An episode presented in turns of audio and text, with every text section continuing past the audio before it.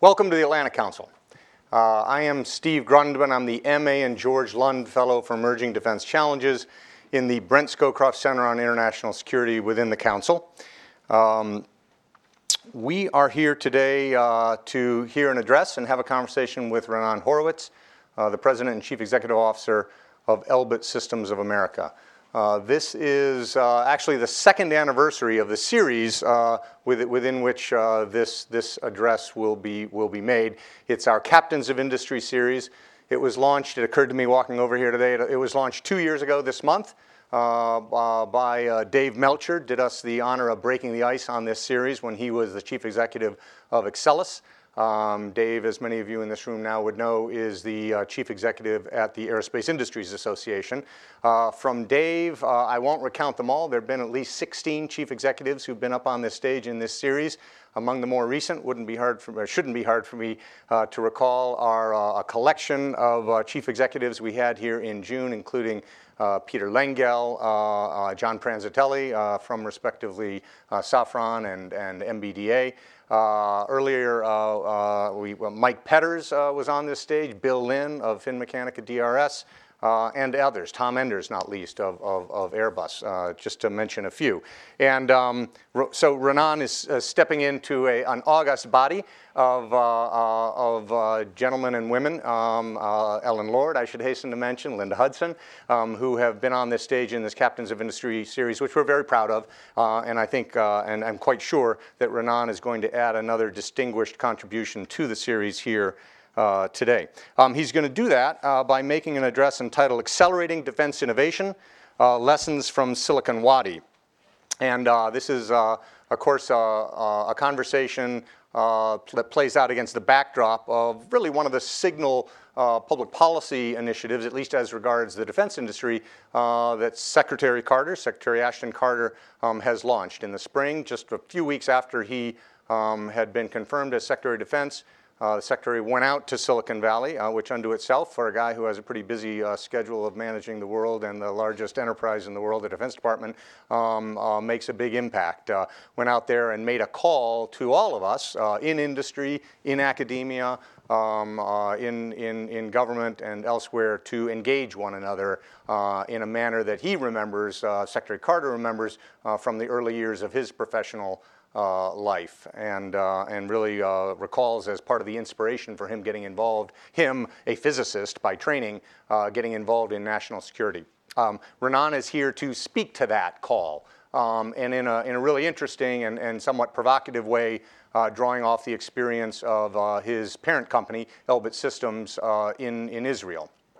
Um, this uh, uh, startup nation, as it has been coined by, by an author. Um, and so this will uh, further, further manifest the, the mission of, of this series, which is to give chief executives a prominent platform, I would like to think the most prominent platform in town, uh, uh, from which to talk about the public interests that their companies serve and the public policies that shape their markets. Well, the, the subject of, of the address today is right on that point, and I, I appreciate Raanan coming to do it.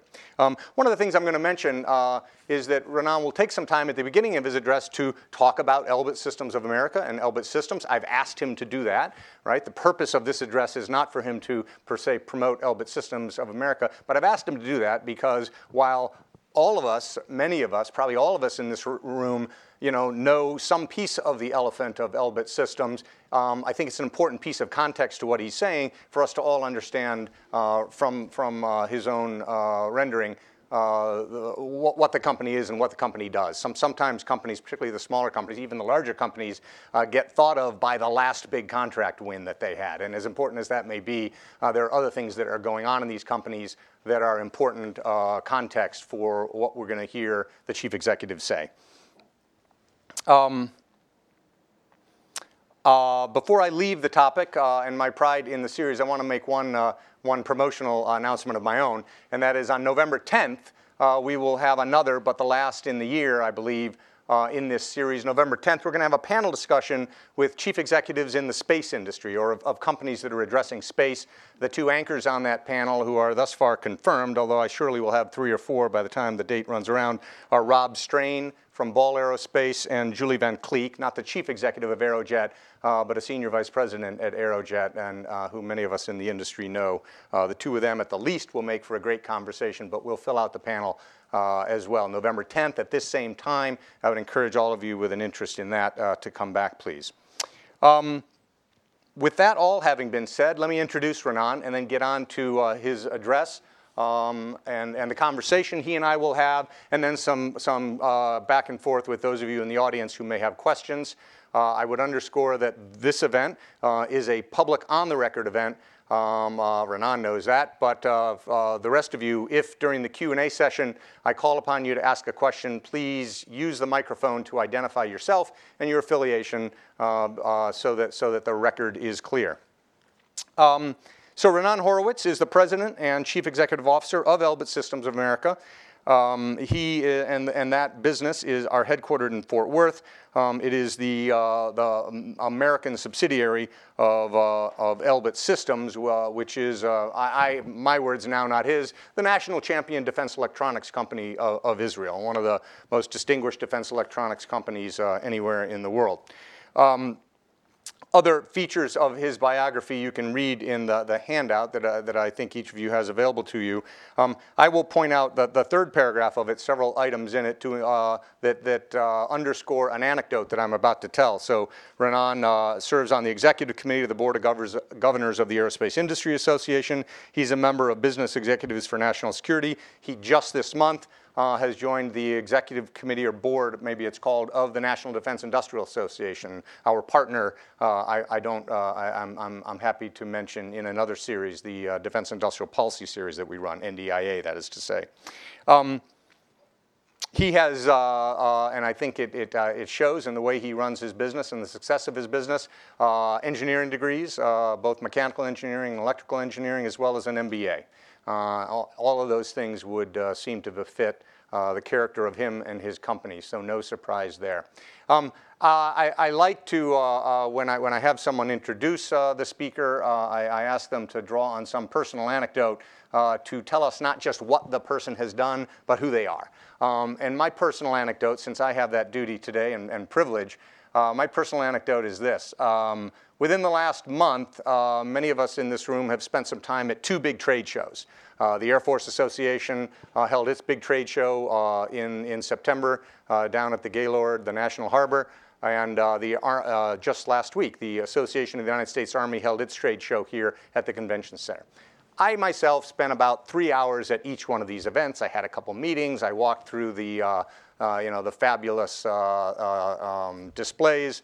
And um, in those six hours, I saw one CEO, one person I recognize as, as a CEO. A, at, each of, at, at, each of the events, I saw one CEO at the FA, I saw one CEO at the AUSA convention, and both of those people were Raanan Horowitz. Um, and, uh, and I think uh, there's, there's more to that than Raanan's taste for coffee. Um, uh, I think it's, it's as, as he will, as he will uh, elaborate in, in his address, it's a business strategy to know people, uh, to be known, and, and, and to know people. And, uh, and uh, I, that was manifest in these, you know, albeit anecdotal observations that I would make. But, um, but with that, by way of introduction, I could not be happier than to have Raanan Horowitz here to make this address. Thanks, Raanan, very much for coming.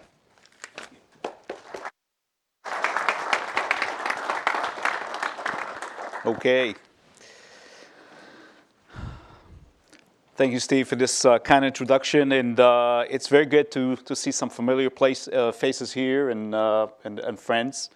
I'm uh, honored to speak as part of the Atlantic Council Captains of Industry series. Uh, looking forward to share some of the experiences and insights regarding this hot topic of leveraging Silicon Valley and defense.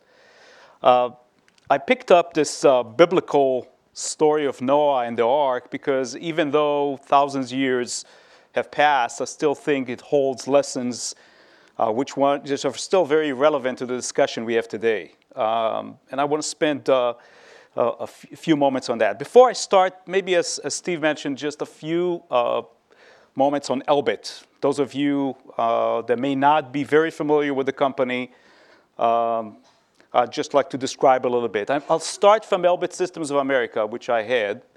uh, founded a little over uh, two decades ago. Uh, actually acquired uh, a facility down in Fort Worth, Texas from General Dynamics right at the time they sold their aircraft division to Lockheed Martin.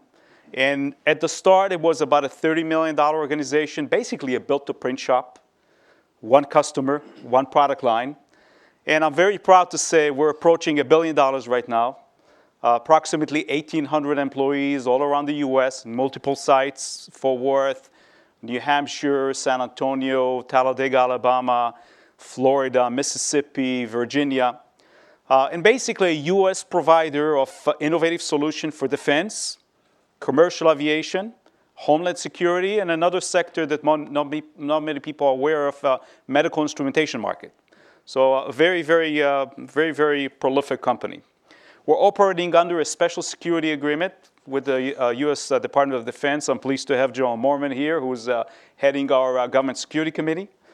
Uh, and one other interesting factor, uh, very, very proud of being awarded by the Ethisphere Institute the title of basically a world's most ethical company. And in 2014 and 2015, and I would highlight that from the air, aerospace and defense industry in the US in 2015, only two companies have been awarded this. This is Elbit Systems of America and my good partners from Rockwell Collins. So a, a pretty, pretty amazing uh, achievement. And of course, we're part of the uh, global family of Elbit Systems, uh, which is a multi-domestic aerospace and defense company, global presence, uh, industrial operations in 13 countries, and I'm talking about industrial operations, not about just offices. Uh, in 2015, uh, about $3 billion of revenues, publicly traded, NASDAQ and the Tel Aviv Stock Exchange, 12,000 employees, and a remarkable thing of that is more than 50% of them are engineers and scientists doing development and research. And as you can see, over 9% of the annual revenues is being invested back into R&D, which is a pretty, into the technology development, which is pretty remarkable for a company that size. Headquartered in Israel, of course, and uh, as you can see from the pie chart over there, the US really constitutes Elbit's largest market. A very significant, very significant market, which we call a home market, basically, for us. Uh, just from a business from a business perspective, these are some of the uh, uh, uh impressive portfolio of Elbit. I'm not going to go into the details of that, but as you can see, uh, significant capabilities, and I'm proud to say uh, a world leader in areas such as advanced cockpits, helmet-mounted displays, aircraft survivability, live virtual constructive training, homeland, homeland security, and much more. So a very, very significant presence with that. Uh, if you talk about the US, just want to again highlight our pride in supporting many, many key US weapon systems and platforms. So if I'm starting from the left, from the upper left, of course, on the F 35, together with our partners from Rockwell Collins, we're doing the helmet mounted display system for the aircraft. This is what people call a helmet mounted display centric aircraft. You have to use the helmet to fly the aircraft, to uh, do a lot of the missions, uh, very significant. 80% or more of the cockpit on the V-22 is done by us in Fort Worth, Texas. Uh, the primary flight displays, the map system, the helmet-mounted display system, the central processor. On the uh, Apache helicopter, not just the helmet, but what we call the heart of the Apache Block 3, the mission processor, everything that's doing the man-on-man, the uh, processing, the fusion, all of that is done by us. On the lower portion, we just completed uh, about a month ago installation of the first integrated fixed towers installation in Nogales, Arizona. Uh, had the pleasure of hosting Senator McCain about a week and a half ago there with the agents. He spent about three hours with the system, with the agents, and uh, very pleased to say that what he said is he wants to see the Arizona border equipped with all this done by the end of 2017. So good support from him a whole host of uh, electro-optical devices for the uh, Marine Corps and the Army. And then last but not least, uh, we had the pleasure of hosting uh, uh, Secretary James and Dr. LaPlante in Fort Worth in August because we are by far the larger producer of uh, semi-active laser seekers on all of the weapons that are being used currently by the US against the fighting ISIS. Uh, laser JDAM, Griffin, Viper Strike, and so forth. So if she came down. One of the main purposes was to recognize our people for everything we're doing. So tremendous, tremendous pride. And what I like to say, like the Intel computers inside, Elbit inside, making US systems better. That's not my quote, it's somebody else that said that. But it ain't bad. Huh? It's not, it's good. so, uh, just the backdrop for, for my discussion today is really the increased threat that we're seeing to our national security, whether it's ISIS, Russia, nuclear terrorism, whatever is your choice. Uh, perhaps our eroding technical and innovation superiority might, in fact, be the greatest threat, regardless of the adversary. If, if we are technologically outmanned, how are we going to win the next battle? And that's, that's really what I want to talk about today. Uh, if you really reflect on, uh, on the moment, on today's environment, you can see the problem that we face with that. And uh, Deputy Secretary of Defense Bob Work recently said our technological superiority is slipping. We see it every day. He also added that different adversaries will use different technologies in ways that surprise us. Battlefield advantages in the future are going to be very short lived, he said. Consequently, we have to be able to innovate and adopt technologies very quickly. We're facing an, uh, an emerging innovation gap. Defense innovation is moving too slow. Cycles that we used to take for 18 years are now needing to be measured in, in 18 months or less. So this is a big, a big challenge that we're facing. And when you look at what uh, Steve mentioned, uh, uh, Dr. Carter and, and, the address, DoD is really looking at Silicon Valley to answer the innovation challenge. Uh, as you can see, uh, looking for the commercial sector for solution is not new. Secretary of uh, Defense William Perry said in June 1994, he said, to meet future needs, the Department of Defense must increase access to commercial state-of-the-art technology, even back then. So what's driving that? What's driving the thought around that? Well, it's very simple. If you look in the past, uh, technologies migrated for DoD into commercial market space. We basically see uh, a completely different dynamics today. We see exactly the opposite. Uh, technologies are coming in from commercial into DoD. Commercial R&D in the U.S. represents 80% of the national, national, uh, national total now. Microsoft, Google, Apple invested more than five times the total sum spent by five, the five largest U.S. defense companies in aerospace and defense uh, on R&D projects in 2014. Global research and development is now more than twice that of the U.S. And while Secretary Carter is looking at, and I quote what, what he's saying, to find solutions of these kinds of tough questions when our commercial, civil, and government sectors work together as partners. Others in our industry view this, uh, the fact that the Pentagon is looking at Silicon Valley as a sore subject and maybe even a threat. So th this is what I'm going to talk today about. Uh, let's consider just the fact that we can effectively partner and leverage Silicon Valley rather than viewing it as a sore subject. Uh, and I'd like to share a few examples from what, uh, what we call Silicon Wadi, and how they may translate to Secretary Carter's desire to link Silicon Valley, the defense industry, and the Pentagon. I'll start just a little bit about Israel and tie it back into the innovation, just a little bit. So if you look at key economic metrics that demonstrate that Israel represents one of the greatest concentration of innovation and entrepreneurships in the world today. Uh, Yossi Vardi, who's one of the iconic serial entrepreneurs in Israel, said, and I quote, he said, the social graph is very simple here. Everybody knows everyone. And if you look at Bloomberg's 2015 Innovation Index, Israel ranks as the world's second most innovate, innovative country, just, just behind uh, South Korea. This is despite the fact, and maybe because of the fact that Israel is small in size, small in population, basically mostly an arid land that yields few natural resources and have been under attack uh, from hostile enemies for virtually all of its 67 years of existence. So what are some of the key factors that are driving Israeli technology innovation? they're actually associated with the small size and the culture, proximity and familiarity.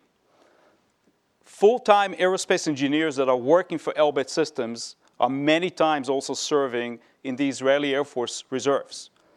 Cybersecurity entrepreneurs that are leading Silicon Valley startups worked in the Israeli government for 20 years.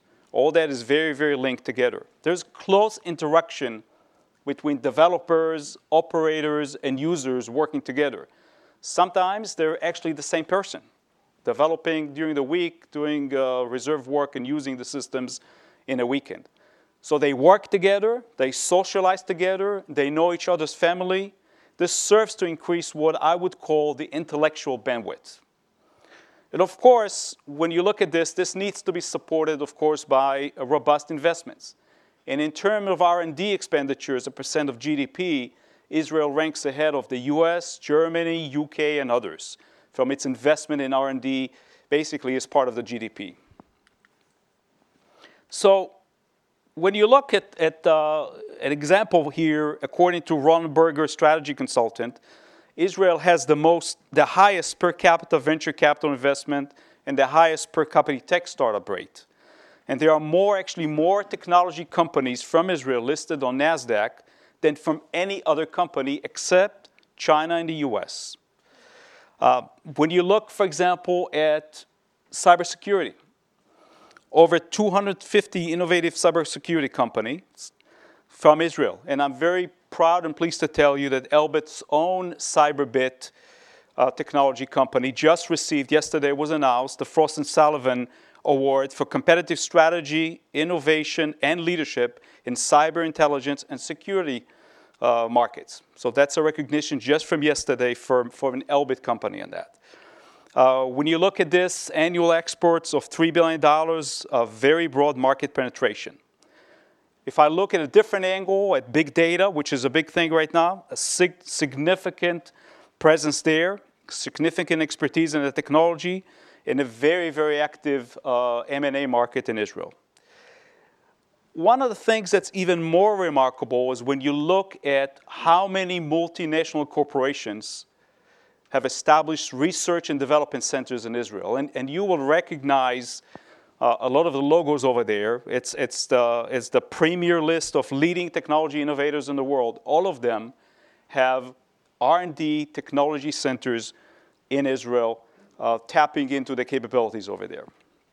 And you know, there's much talk about Israeli-U.S. security cooperation, but I want to highlight the Israeli-U.S. partnership in innovation. And when you look at some of the things that came out of Israel working with US company, all the way from the Pentium and Centrino, uh, computer chips, uh, PC board inspection, firewall, text message, and my beloved application on my iPhone whenever I'm on travel, Waze. What, what a miracle this thing is. So this is really uh, a, a long list of innovations and capabilities that are just remarkable. Uh, despite the fact that Israel recently newly discovered some gas uh, fields uh, over the Mediterranean coastline, I still find this comment by one of the great investors of this com- country uh, humorous but very relevant. And he says, you know, some Americans came looking for oil, so they didn't stop in Israel. We came looking for brains, so we did stop in Israel. Now, this is, this is uh, Warren Buffett, uh, a very, very interesting comment from him. So, the question is what can we learn from all this to bridge what I call the innovation gap in this country? Uh, I don't want to leave you with the impression that I think innovation just happens abroad or in Israel, because when you look at this country here, uh, it has a long and amazing track record of ingenuity and creativity. Uh, one of the things that comes to mind when I kind of prepare for this is, is the innovation associated with the additive manufacturing and 3D printing. And you see some, some pictures there. This technology is revolutionizing many fields, aerospace defense to health to everything else. There's some pictures there in the medical field of protest, uh, prosthetics for limbs and jaws that are made with this technology that are providing life-changing solutions for our wounded warriors and ordinary citizens. Uh, engineered organs, working kidneys, blood vessels, everything uh, in there that, that's really very creative. Uh, this technology started in the US about 30 years ago, uh, expanded globally. We're now seeing breakthroughs in industries, including automotive uh, and A&D. If you look at that uh, neat car over there, this is a car from Local Motors. It's the first 3D printed car made in Detroit in collaboration with Oak Ridge National Laboratory uh, in Tennessee. It was printed from carbon fiber reinforced plastic in about 40 hours. So pretty remarkable. And when you look at UASs, the world's first unmanned uh, aircraft manufactured 3D printing technology was built in the UK in 2011 in just seven days. So when I think about uh, American innovation, you can think about DARPA and their national security breakthroughs. You can think about the history of advances in satellite technologies, rocketry, space exploration. Um, if we're looking for someone to either love or hate for the internet, in fact, it is DARPA that gets the credit for inventing the digital protocols that made the internet possible.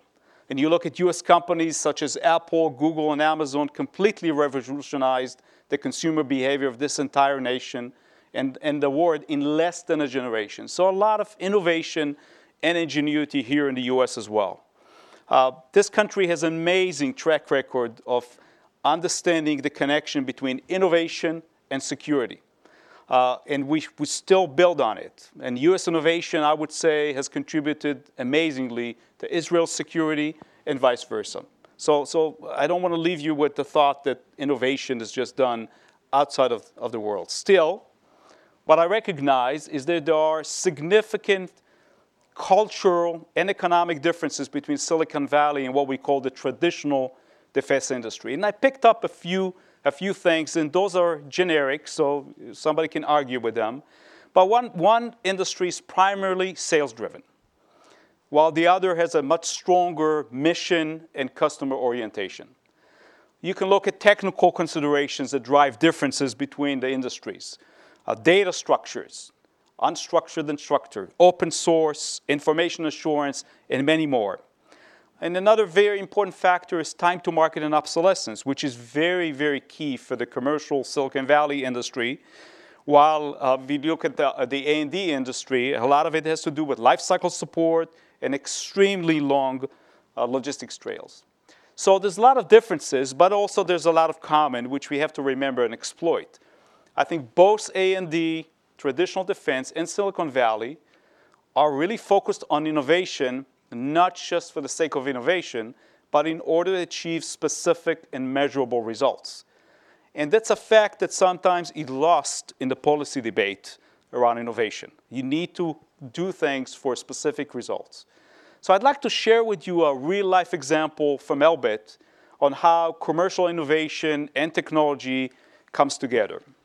So we're talking about a system called the Canary, the Canary and it was developed here to address the concern of advanced fighter aircraft pilots' fatalities under high G conditions as a result of hypoxia or G-LOC. And uh, a lot of, lot of publicity around that around F-22, but it's, it's not just limited to F-22.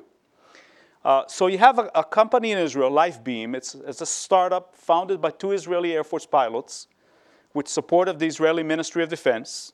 And they develop technology that's primarily focused on sensing and monitoring uh, physiological factors for sports and well being. You might consider them the Israeli equivalent of the very, very popular Fitbit.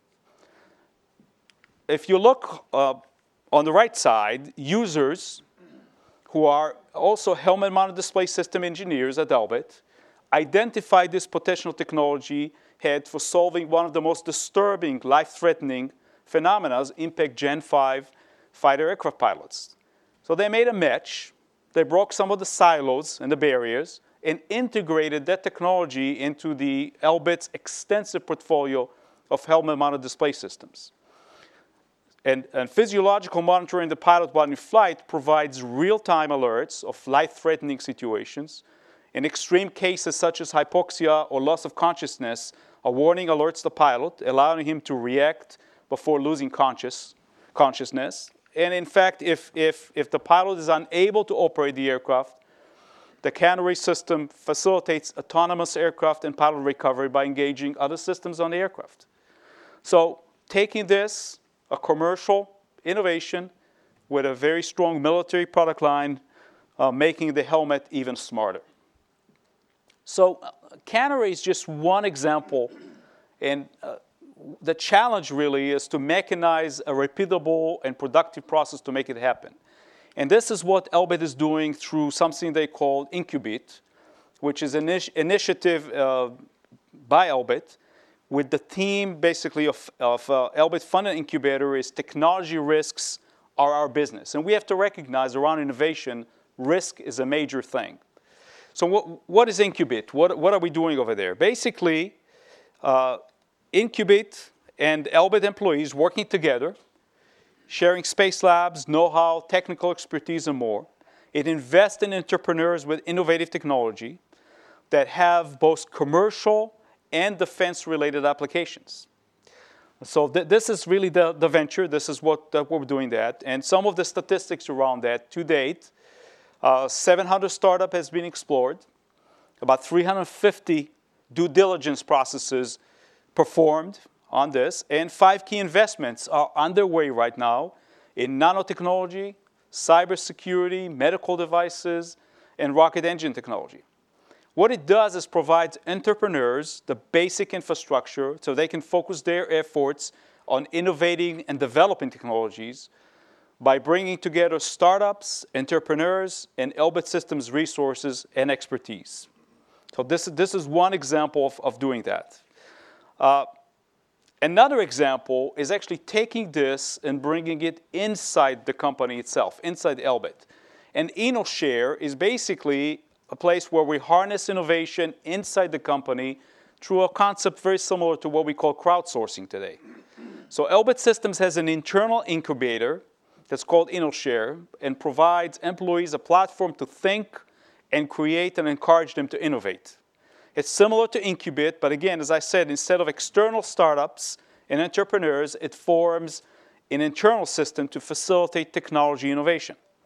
The objective here is to enable idea evaluation and improvement process that involves everyone, not just senior management. It applies to the crowdsourcing model where groups of people are smarter than an elite few. the ideas are selected for R&D investments by collective crowd wisdom. We call it crowd wisdom, which we believe is superior, again, as I said, to management-only interaction. And one other benefit of InnoShares, it helps identify high potential employees because the most active in the process are also recognized as the innovative core of the workforce. Some recent statistics over 400 new ideas in less than a month, with a handful selected for investments through the crowdsourcing process. So, very, very successful uh, initiative inside Elbit. So, just to share with you some observation and lessons that we learned through this that I think are applicable also to the debate in this country about leveraging Silicon Valley.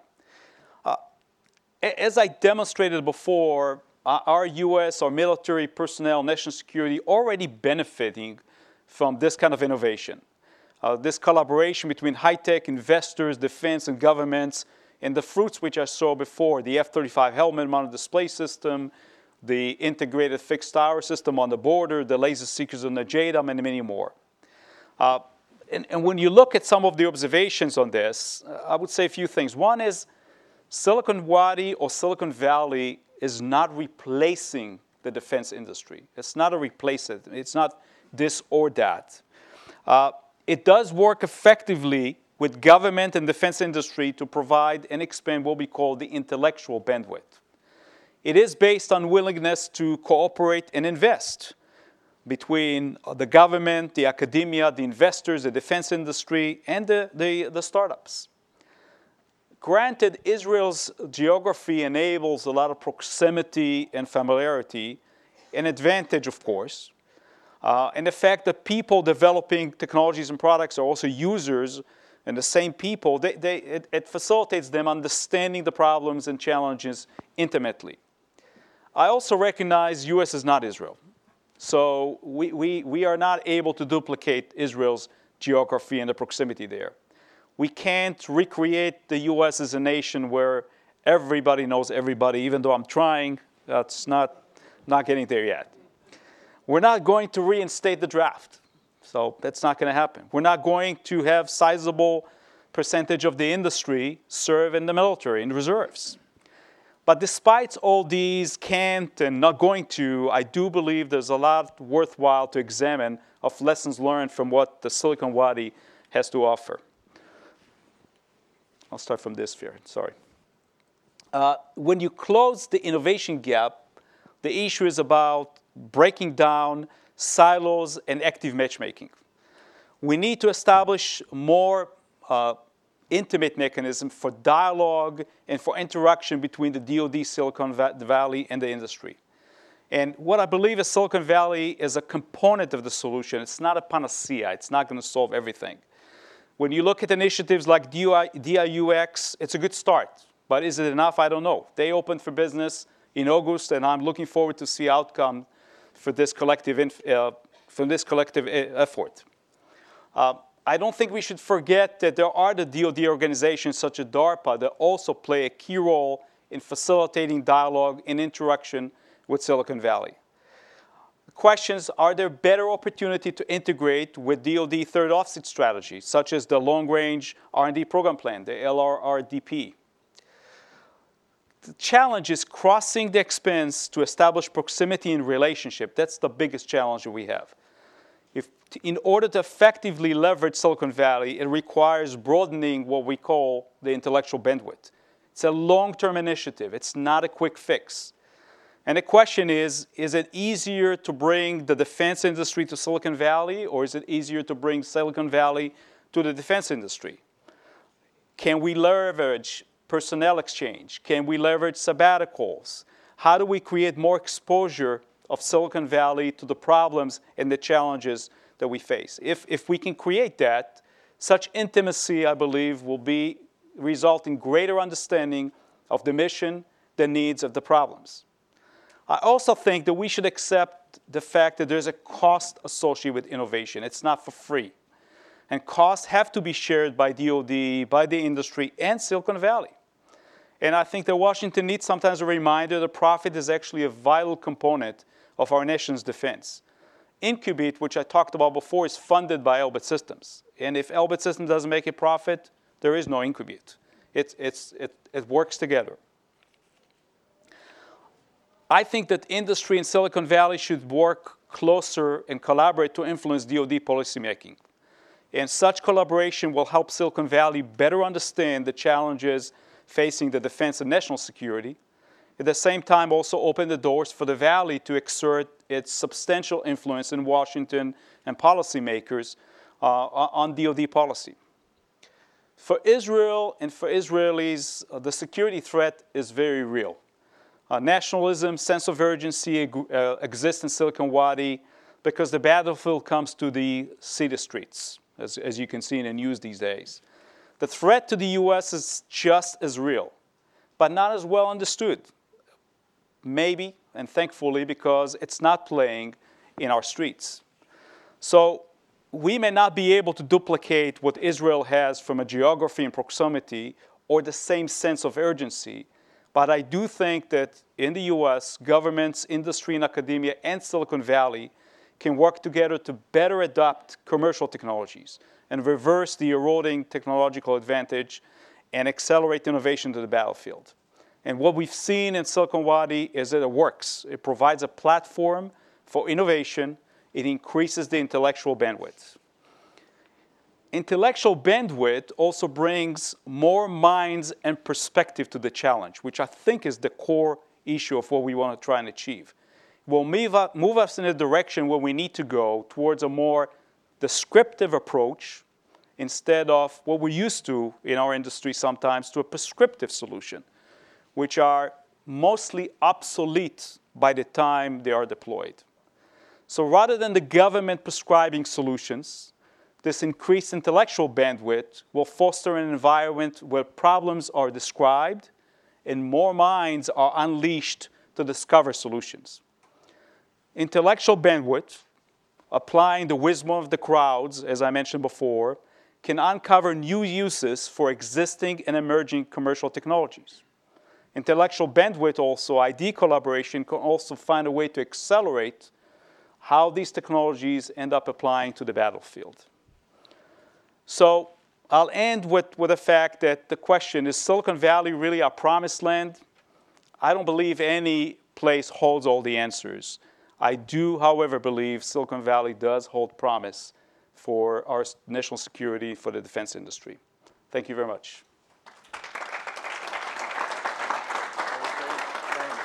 If you take that seat there. Uh, thank you very much, Raanan. That was terrific. Uh, I, I, hope it takes nothing away from a speech I haven't heard to say that that was the most comprehensive and, and I think in, insightful response from the defense industry that I've heard to Secretary Carter's call. Thank, thank you very much. I'm, I'm really pleased to have you here for this discussion. It um, fortunately uh, raises a number of questions in my mind. Um, and, and uh, probably to uh, questions uh, in the minds of those in the audience as well. And so we'll have a little conversation here, and then um, uh, in 15 minutes thereabouts, I'll, I'll open the, the our conversation to questions from those of you here in the audience, as, as I said. Um, so I'm, I'm taken with the um, with this uh, slogan, maybe, maybe it's more than just a slogan that is affixed to Incubit uh, uh, technology, if I got it right, technology risk is our business. Mm-hmm. Um, because it strikes me that uh, uh, among the, it's hard, it's hard to claim it as the biggest because there are a lot, but among the barriers to this engagement, this engagement of the commercial, uh, what's called technology uh, industry with the defense industry and with government, um, is the attitudes, systems even toward risk. Um, and I, I, wonder if I could uh, draw you out a little bit on how, uh, whether, whether that's right, whether, whether there is a conflict in really the way these two worlds think about risk and what you've been able to do in, in uh, perhaps in InnoShare or in your own uh, engagements with Incubit to bridge that, that uh, mindset about risk.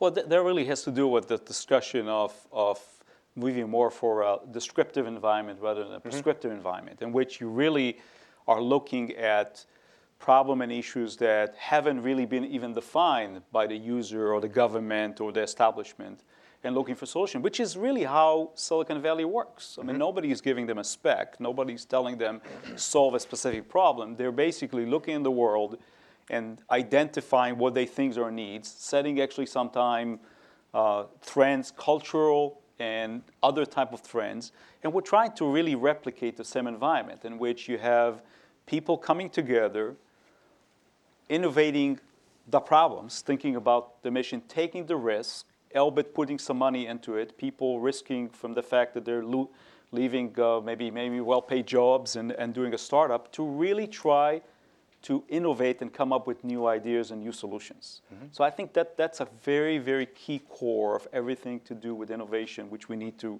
really learn from and look at how we apply in the, in the U.S. defense industry here.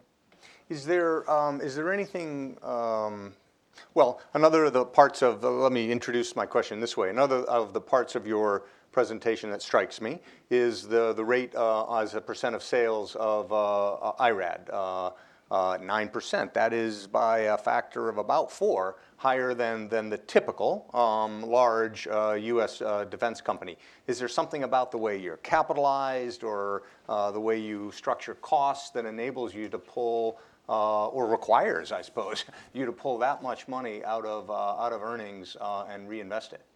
I, think it's, it's a necessity because uh, as a company like Elbit, who's competing globally mm-hmm. with a lot of other giants in the world, uh, especially companies like Elbit who are tier two providers that have to recompete and compete sometimes on an annual basis, uh, you have to keep your technology and your solution fresh and innovative. Uh, so it, it's a must for survival. Now, part of what you accept with that is that there is also um, a certain rate of failure. Some of the investments you make don't pan out. Mm-hmm. Uh, you have to do it. Some of the investments you make pan out only after many, many years. But competing in today's global environment, finding a way to differentiate and the differentiation, uh, differentiation is a lot of times by coming up with an out of box solution, a different way to address a need because you can't just compete just based on cost or based on one factor. You have to come with something different. That requires that R&D investment which Elbit is making. Um, one of the critiques uh, have, has been lobbed back at the Defense Department to the Secretary's uh, call, I'll, I'll, keep referring to it, is that uh, Silicon Valley, there's nothing in it for them, um, as it were. That, that, that uh, uh, the Pentagon, uh, so goes the critique, um, doesn't pay enough in profit, doesn't reward enough in risk management, um, and is not working on problems that, that they think they can get rich. Uh, and consequently, um, the response from Silicon Valley, regardless of what the defense industry may or may not do, will be, uh, will be sort of a, a dud. Um, there's at least uh, indications in your presentation that ain't so true. And I wonder if, if you have a sense for, uh, you're not on that side of the, of the conversation, but if you have a sense for what is the incentive or how do you induce the engagement and the energy of, uh, of these entrepreneurs in problems of national security? Well, uh, you know, I made, I made the point that Israel has an advantage from the fact that the proximity, the fact that many times the developers or the startups are also the users. So th- there's no doubt it's very hard to duplicate that kind of sense of national urgency and pride. But I do think that um, there are a lot of people in Silicon Valley, they have very similar national feelings and they care about this country. And I think that the trick and the way is to expose them in a much more open way to the challenges and the issues. I don't think they'll respond well if we prescribe to them what they need to solve. I think they will absolutely uh, play well and, and be in, in, enticed to participate if we find a way to involve them in some of the issues and the problems. I also, Steve, want to make sure that, that I focus on one thing that I mentioned before. I don't think it's a panacea. I think there's a lot of focus in the, in the defense industry on is the Googles of the world, the Amazon, the SpaceXs are going to replace the defense industry. Mm-hmm. I don't think that's our experience. Our experience is not about replacing an industry. Our experience is about leveraging innovation, integrating it into what the defense and A&D industry is able to provide as customized defense solutions. I think the trick is this matchmaking. And I think if we can open up, make it less prescriptive, I think we will see a very positive flow of ideas, investments, and resources that can help us regain our technological advantage. Mm.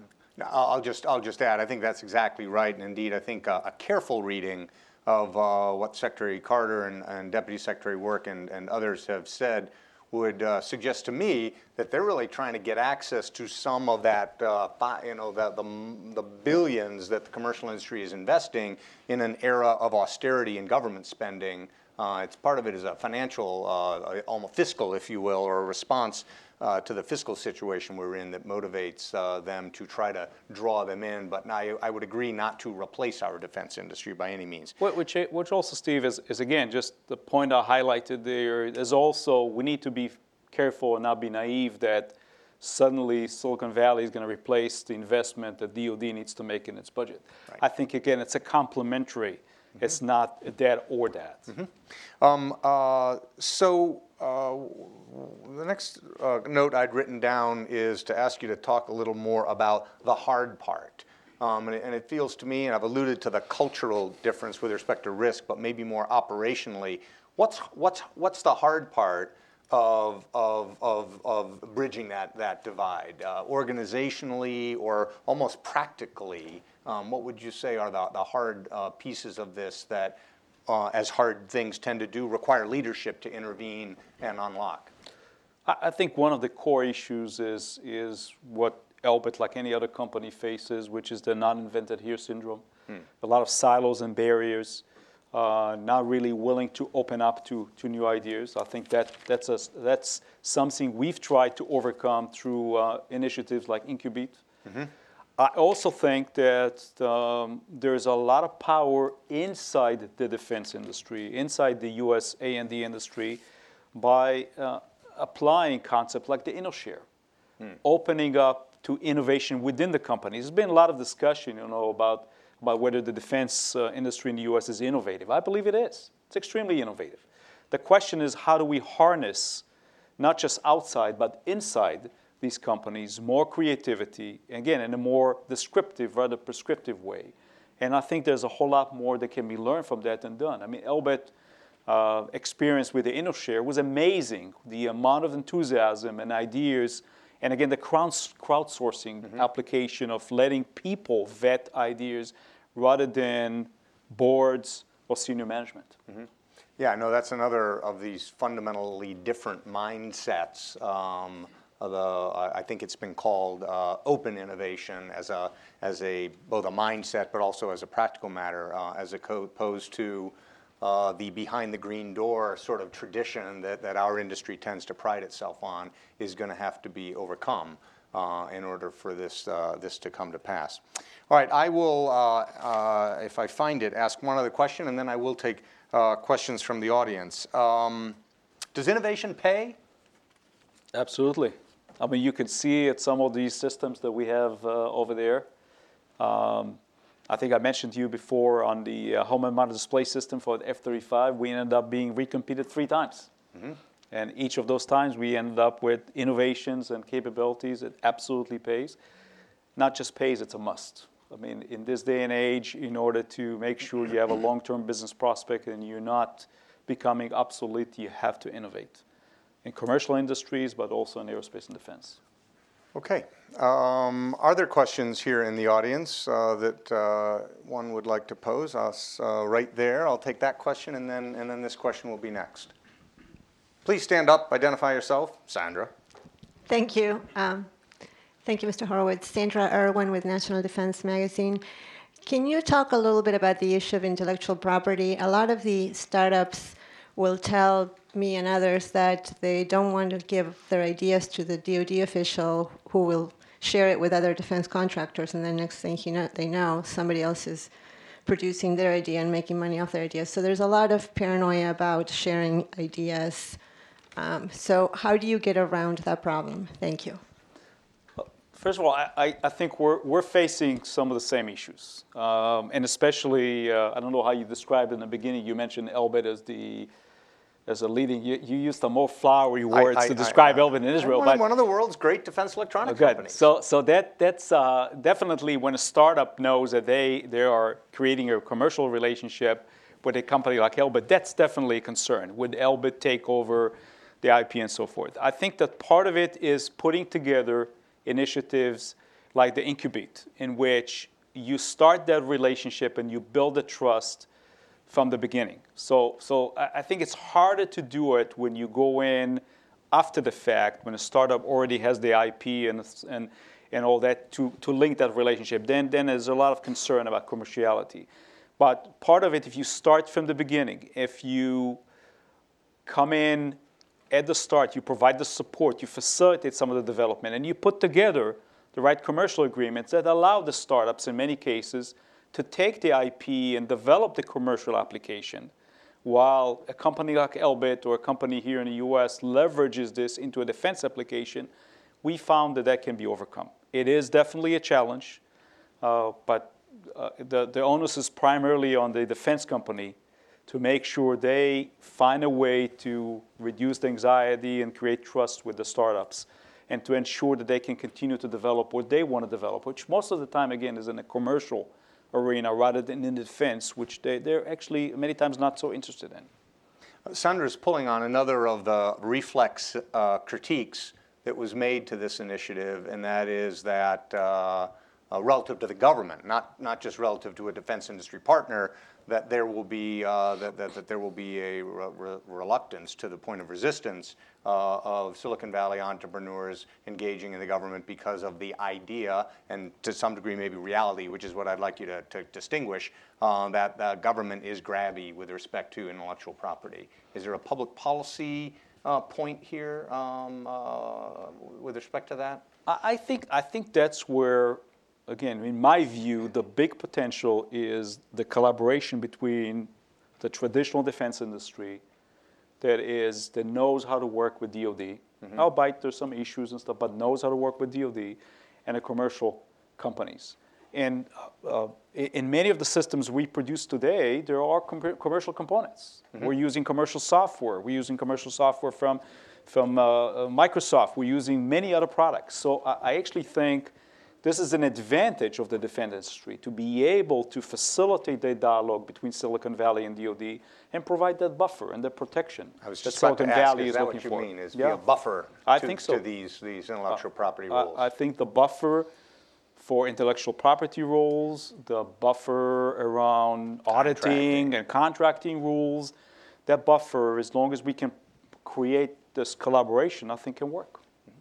There's a question here, and then I will take a question in the second row from the back.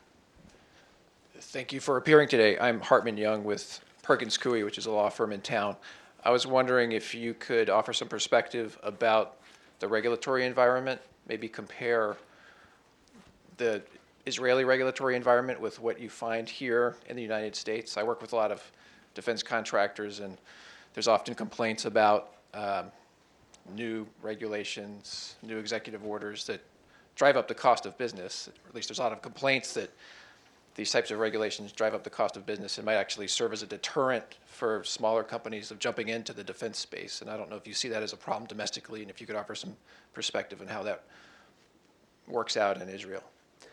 Um, I, I- I think I think the reality is that as Israel's industry and developing policies de- is developing, you're seeing a, a greater migration in Israel also towards more regulation, more control. A lot of time, by the way, is due to pressures by the U.S. administration on Israel to really adopt more of this regulation. Export control is a, is a, is a prime example, but there are other examples as well. So I don't think the regulatory environment is that different. The, the advantage in Israel is, again, this proximity and familiarity. So you can overcome a lot of the bureaucracy by relationship, by knowing people. And I think that's something that's harder here to, to apply. And I think that's why in organization like the Aerospace Industry Association, we have a robust dialogue with DoD and policymakers on trying to simplify some of our regulatory burden and to allow things like this. And I do think that that is one of the things, as Secretary Carter and DoD is looking to create this collaboration with Silicon Valley, that needs to be addressed. It needs to be made simpler. It needs to be made less bureaucratic. It needs to be made less prescriptive and more descriptive. I do think there's a lot of challenges that we need to do. So it's not the, the environment is not much different. It's just that the ability to solve issues and see each other and know each other is just easier in a smaller country like Israel. There, there's no particular um, public policy that the government of, of Israel or the Ministry of Defense has promulgated to promote this. There, there is there, there is there is more. Uh, uh, uh, yes, there is. There is more initiative by the Israeli Minister of Defense, by the Israeli government to encourage development and innovation. And we in this country here are looking more at a free market, and that people are so there's less less of that government intervention or government initiative. That definitely, as I saw, uh, as I showed in uh, Incubit, it's not just Elbit. The government is involved in that. The IMOD is involved in that. Sometimes they're providing seed money. So there's definitely more of it, and I think that that's what uh, there's some attempts here to do with DARPA and so forth. I, I don't know if the intent with DIUX is to provide any kind of a seed funding. Uh, that might be an interesting idea to, to explore because I think that definitely helps in Israel when the government and the IMOD are playing a more active role in, in basically seeding investments in interesting areas. Actually, I know we have questions here, but I want to I want to drill on this for a second. Um, seed money, uh, let's call it investment capital, right? Um, so, so in, in America, that is something which politically, culturally, we have a hard time doing because that's called industrial policy. And as a matter of political culture, we don't do industrial policy. Um, I wonder if you could talk about that. I think, I, I think it would be fair to say it, uh, the Israeli government does do industrial policy, and, with no, and with no shame about it. Are you asking me if we should? Uh, I'm asking think- you I to talk we- about whether Israel should. has an industrial policy that has facilitated the ability of its defense industry to engage with uh, entrepreneurs. Absolutely. And I do think that that's one of the areas that we need to really look in this country, in the US, whether we need to have a more proactive industrial policy. And I think that the focus, my advice to policymakers will be that the focus needs to be on the smaller and mid-sized companies. There's a big, a lot of focus on the big primes from an industrial policy perspective. There's not a lot of focus on where I believe a lot of the innovation happens, which is at the smaller and mid-sized companies. And I do think there's a lot of room for thought on an industrial policy that provides and encourages these kind of investments at that uh, layer of the supply chain. Right, and, and government making, in, putting risk capital Yes. uh, into companies is something that the Israeli government does, Absolutely. alongside the likes of your company and the entrepreneurs and the venture capital community. Absolutely. Um, The question there in the second row from the back, please. Scott Van Busker at Oceaneering International. I want to get at this point you were just talking about. My question was related to that was whether there was prime examples from Silicon Wadi of where the defense industry had invested in this uh, area of innovation. And I think you started to get to that point, and uh, and I think you made the point about proximity. Being in proximity and being in the same time zone and being in the same location certainly helps. So, were there thoughts of, of what could be done uh, to facilitate that that you might have uh, for on this side of the uh, of the Atlantic, perhaps? I, I, I think, uh, again, the, the question is whether, and I mentioned this, right now the focus is on uh, defense industry going to Silicon Valley and, and, and being there to try and identify potential solutions. The question is, can we create something that's more collaborative in which we have potentially maybe exchange of, of uh, technologies and engineers? We create a, a forum in which the dialogue is more collaborative rather than I'm going to Silicon Valley to do some shopping for commercial technology. That is, in our experience, is not going to work. Uh, the, the advantage in Israel, not just the proximity, but the ability in the Incubit initiative to put together people, to let them do some brainstorming, to not necessarily put together for them the solutions, but have them. That's where a lot of the innovation and the ideas coming together. And I think the challenge is how to do that. Um, I'm not sure this is going to be done with uh, a DI DIUX with, with three or four or five people in staff. It needs to be a much more robust discussion, as I call the intellectual barrier. Um, I think that's the challenge. I think that's what we need to think about how to do. All right, there's a question here in the second row, and then I'm going to turn here. Hi, uh, Joe Schneider, JSA Partners. Uh, Vernon, um, uh, Silicon Valley or American innovation has, has really created whole new industries like uh, Amazon or Apple, et cetera. Uh, DO, historically, DoD investment has really facilitated a lot of new, new industries like the internet. Uh, do you see any commercial capability that is going to not just add a little bit of incremental capability to DoD products, but could be transformational and move the needle in terms of the defense industry, something from, from the commercial sector to impact defense? Not just incremental. Yeah, I, I understand, not just incremental. Uh, Joe, I, I, I, I, I wouldn't want to overrule that, but I'm not sure that is really where we're going to see the advantages. Um, you know, we talked a little bit about um, Amazon and, for example, their intended use of uh, UAS as delivery packages. So the question is, what is that going to do? Is that going to take over companies in the US that are doing UASs, or will investment from Amazon and looking for new capabilities will put a lot of investment and innovation into see and avoid, into elements that are really going to benefit our UAS industry from autonomous capability and so forth. I personally see that more as the advantage, not necessarily a wholesale replacement or a complete change in a direction, but more harnessing some of these commercial application, harnessing some of these out of the box thoughts into actually facilitating innovation and creativity into our A&D industry. That, that's my opinion, but I wouldn't overrule, you know, something comes up to complete, re- completely replace uh, and come up with a whole new solution for a problem we're facing right now. Yeah, I, I- I w- hardly would disagree uh, with, with, with, with that. I, I, I feel compelled to point out, though, um, in my engagement with entrepreneurs, uh, one of the things that I think, uh, the, again, the reflexive resistance to this call overlooks is that yes, Silicon Valley as a, general, as a generalization is motivated to get rich. But if you look at them, you'll also notice many of them are motivated to change the world. Um, and you can certainly imagine some entrepreneur out there who wants to get rich, uh, but whose underlying motivation also is to change the world, attacking a problem that turns out to be uh, something of high value to national security, either deliberately or by, by cons- you know, by, uh, as, a, as a sort of adjacent uh, purpose. Anyway, um, question here. Hi, Michael Bruno with Aviation Week and Space Technology. Uh, our defense industry here has become much more Wall Street oriented over the past couple of decades. And if I'm not mistaken, the Israeli government is kind of trying to step back also from the state sponsorship there. Can you discuss how that affects the drive toward innovation? Does it make it more challenging?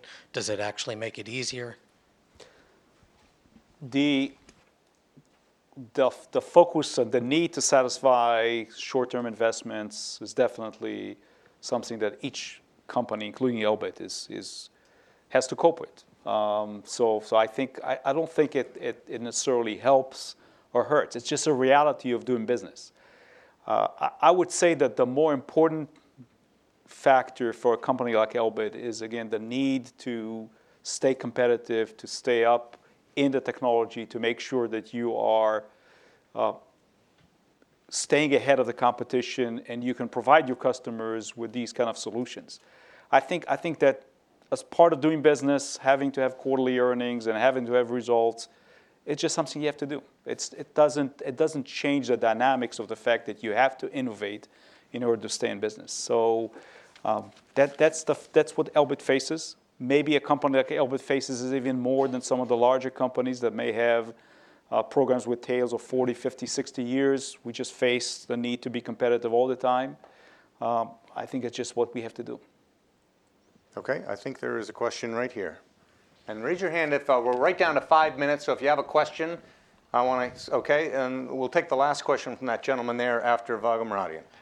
Introduce yourself, please. Vago Muradian from Defense News. Thanks very much, Steve. Uh, first, before my question, um, the United States government does have industrial policy. It just likes to make believe that it doesn't actually have one because every single one of the decisions it makes has catastrophic implications that sometimes have not been fully thought through. But I digress. The question, Raanan, I wanted to ask you uh, was one of the things that there, there, are a lot of companies that are investing huge amounts of money in new technology, right? Textron did the Scorpion program. Um, companies every day are coming up with stuff, taking it to DoD. DoD which is Silicon Valley's problem, goes, wow, what a brilliant idea. Now we're going to go back to square one and we're going to compete it. And now everybody's like, okay, wait a minute, you know, I don't get a reward for the better mousetrap. In Israel, you get rewarded for a better mousetrap. If you were going to give advice to Ash Carter and Frank Kendall, not that you haven't already, but what would it be in terms of how do you structure the policies that get you to the point where you actually get rewarded for having an innovative idea, as opposed to necessarily as a smaller company be punished when you've got to go up against the likes of Lockheed, Boeing, Raytheon, et cetera? I, I think I think Vago that that uh, there is the key in here. I think is to open up. Actually, I actually believe that opening up areas for competition is actually a positive side on that. And, and I, I, take your example. I think that the opportunity for a company like Elbit or Textron or anybody is to influence the thought process of the decision making of decision makers as we make these kind of investments and demonstrate to the decision makers that there is a different way to solve the problem. Uh, I think in the end, we and many other companies will benefit more from competition. I, I frankly will tell you, I am more concerned about situation in which competition ends up to be closed to a small set of companies because they made some investments over the year, and then we lose the ability to leverage new ideas and new innovation. I think a competitive market space that is thriving, in which companies make investments, in which companies try to be ahead, in which they know that in order to survive, they need to continually innovate, not just one time, not just over one platform, but across a whole domain, I think is the healthier way for us to maintain our uh, technological superiority. You, you have alluded to uh, having had to compete three times uh, for the helmet-mounted display on the F-35. Do you uh, wish it hadn't been so hard, or is that the, or are you saying, yeah, that's the way it goes. That's a healthy system. I wish it wouldn't be that hard, but I Okay. will- will But tell the you. industry as a I will tell you the result of it, which is key. The result of it is a better helmet-mounted Okay. display system for the U.S. Uh, pilots. Okay, for the U.S. military. But that's the result of it. Mm-hmm. Now, uh, wh- whether I enjoy it and like it, no. Got it. Whether I want another competition, no. But uh, it's a reality of doing business, and in the end, it makes the system better. Check. Question there, and then we're going to wrap up. I appreciate your uh, comments today, sir. They're very good. I, uh, Frank Crouch, Velocity Tech Partners. Uh, we love to make things in this world, but in some cases, the best innovations don't involve making things. They involve repurposing things that already exist. They involve looking at the convergence of technologies that are out there. How do you deal with this? And I think Elbeck, Elbit has cracked the nut on this, and you, you in fact sh- showcased an example of the helmet display and the Fitbit convergence, uh, where you took a baseline system and introduced another feature, which to me, that is innovation. Much of the topics that I hear from Silicon Valley are invention, they are not innovation. How do you address the ability to be able to reconcile and come up with good use cases and the ideation of these kinds of things as opposed to drifting back to spinning a new circuit board?